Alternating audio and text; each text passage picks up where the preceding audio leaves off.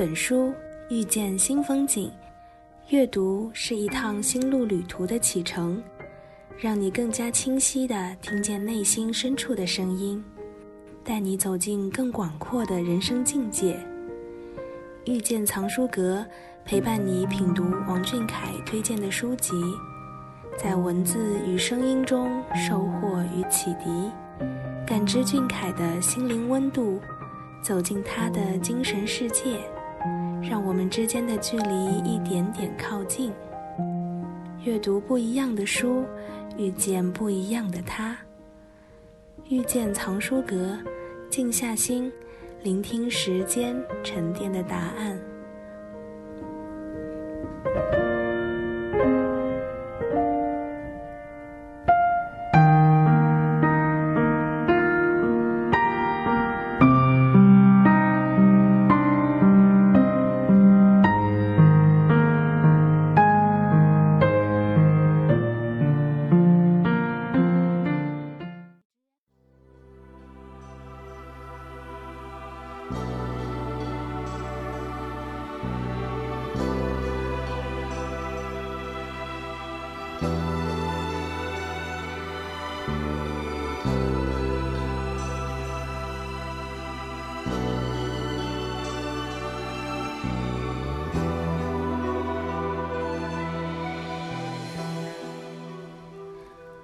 欢迎各位小螃蟹收听王俊凯 King 记左耳电台遇见藏书阁，我是主播图图，很高兴又和大家见面啦。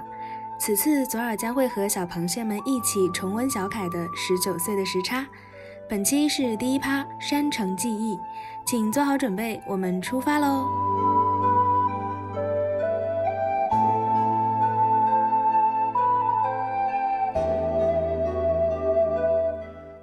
站在十九岁的门槛上，回望过去，思考未来，你写下了这本《十九岁的时差》，从童年的回忆到少年的今日，跨越时空，你向我们讲述了王俊凯。故事之初是山城的一切。谈起重庆，很多人的脑海里就会浮现出高低起伏的山峦，穿云而过的轻轨和热气腾腾的火锅。的确。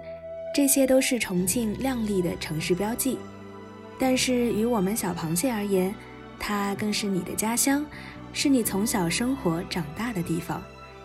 家里的大院子，窗前的黄桷树，早晨拉着你锻炼的爷爷奶奶，还有夏日蝉声里一起玩弹珠的小伙伴，都是流转时光里难忘的童年印记。每一次离家，都是更加强烈的想家。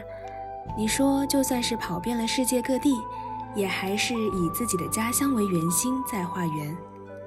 不管走得再远，心和根还是留在那里。对于家乡的眷恋，大概是我们每个人都永远无法割舍的感情。好啦，那接下来就让我们一起来听一听小螃蟹们有什么想说的吧。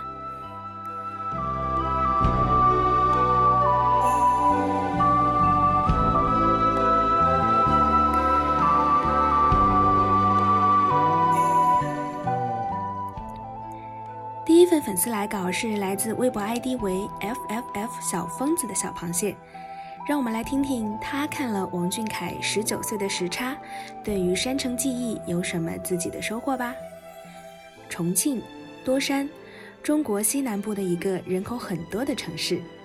在认识王俊凯之前，我对这座城市的印象也就停留于此。是什么时候意识到它开始变得不同的呢？大概是在别人提到这个城市的时候，脑子里第一个闪过的念头就是：哦，重庆，是王俊凯的家乡哎！心里的小泡泡因为他与王俊凯相关而扑腾扑腾。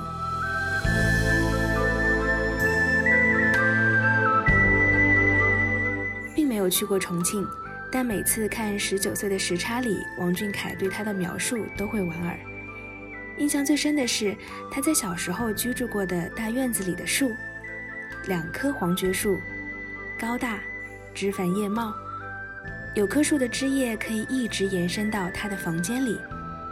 喜欢下雨，而又害怕打雷的矛盾心理，在树的中和下，很奇妙的变成了温柔助眠的沙沙声。我常在想，是不是就在那些听着雨滴落在树叶上沙沙作响的夜晚，在他小小的心里埋下了一颗想要像树一样温柔强大的种子，而他也真的做到了。往上，想明白那阳光；往下。想守护这土壤，在爱的人的目光中默默扎根成长，成长到足够高大，再去为那些爱撑开一片宽广的树荫。很庆幸年少成名的他在离开家乡时，正是为梦想满身冲劲，而不是愁滋味的年纪。但也知道路程艰辛的他，也一定有过很多次的彷徨、无助、失措的时候。而在这个时候，家乡重庆是能让他很好的休憩、调整、重新充电的地方。带着这种情绪看重庆，又觉得这座城实在是温柔又包容，就像是院子里常年累月默默无闻，但在你需要的时候，它一定还在那里的那棵树。书里王俊凯这样写着。就算是跑遍世界各地，也还是以自己的家乡为圆心在画圆。每一次的离开，都是为了下次能更好的回来。那些与重庆有关的、与童年有关的记忆，一碗正宗的小面的味道，院子外与小伙伴捉迷藏的山坡和铁塔。田野里不知疲倦的挖掘机，和爷爷一起养的很聪明的狮子狗花花，一起在蝉鸣的午后打弹珠的男孩，跟伙伴们出去玩，而晚归的路上的月光。过年夜里在房间伸展出来的天台放的烟花，和即使很冷，但和家人看着烟花时彼此亮晶晶的眼睛。希望所有所有与山城有关的记忆，都能是你烦闷时的慰藉和生活里的甜。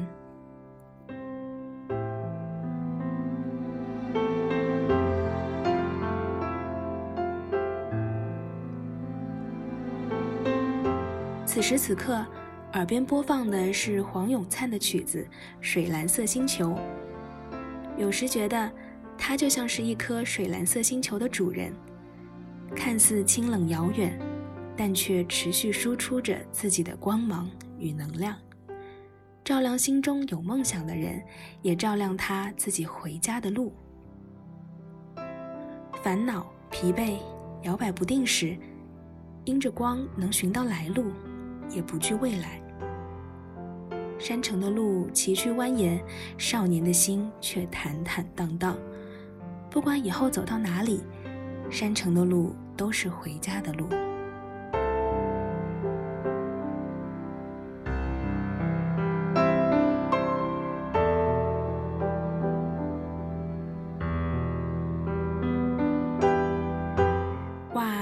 是主播我收到过字数最多的书评了。看来说起小凯写的《十九岁的时差》，小螃蟹们果然有说不完的话呢。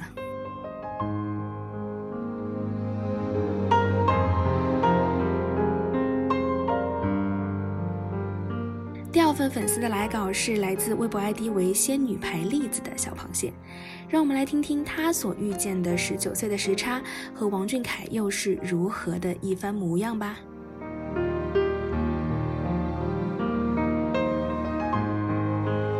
十九岁的时差是张旅行地图，毕业旅行去重庆，我带的就是十九岁的时差，带着他写的书来到他的家乡。仿佛就和他一起回到了最开始的时光。我住在他书里提到过的李子坝，对，就是那栋居民楼。我坐在地铁里、公交上，看他说的道路和建筑都很魔幻。我吃了他推荐的火锅、串串、小面，更感受了重庆人说话直不愣登、噼里啪啦的直爽和热情。小螃蟹旅行，导游是王俊凯，地图是十九岁的时差。十九岁的时差是偷来的日记本。我总觉得王俊凯是个冷静自持的人，从没想过他的笔触如此的感性，娓娓道来的真的是他的故事。一个活生生的只作为芸芸众生一员的王俊凯，害怕蜘蛛和打雷，他喜欢树，他吃饭很快，爷爷吃饭也很快，奶奶刀子嘴豆腐心。他好像就是我们邻居的小弟弟，他坦诚地和我们分享记忆里的故事，分享他遭遇的窘迫、偶遇的美好、孩童的天真认真。这些所有的一切，才慢慢地塑造了今天的王俊凯。他好像在解释，而我好像偷看了他的日记本。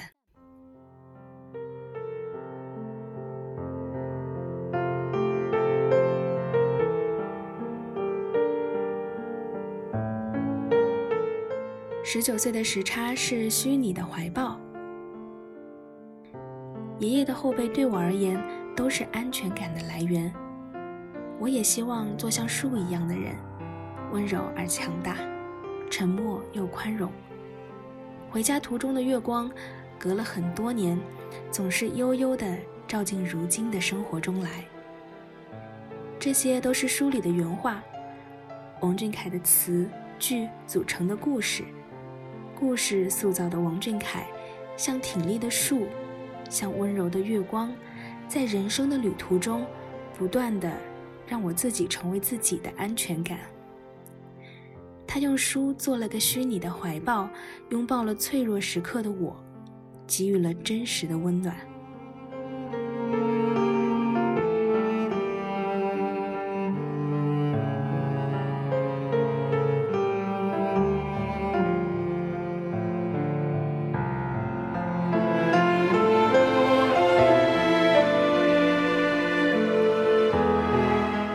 听完了小螃蟹的分享，大家是不是也或多或少的想起了自己的家乡呢？年少时，家乡是我们玩耍打闹的一块草地，是夕阳西斜残留的一束光亮，是爸妈催促回家的一声呼喊。长大后，家乡是地图上一个小小的标记，是咫尺两地长长的距离，是心头放不下的思念。人慢慢长大，就像是羽翅渐丰的雏鹰，总要学会自己独立飞翔。当我们踏上离家的列车时，家乡就在身后慢慢远去。但是，不论我们走多远，长多大，家乡永远都在那里，不言不语，默默地支持着我们，鼓励着我们。年少出发，走过许多城市，去过很多的国家，但是重庆，在小凯心底一直都是一个依托和归属。家在那里，很多的记忆和开始的故事都在那里。每次离开都是为了下次能更好的回来。我们每个人的家乡都从未远去，它一直在那里。静静地等候着游子的归来。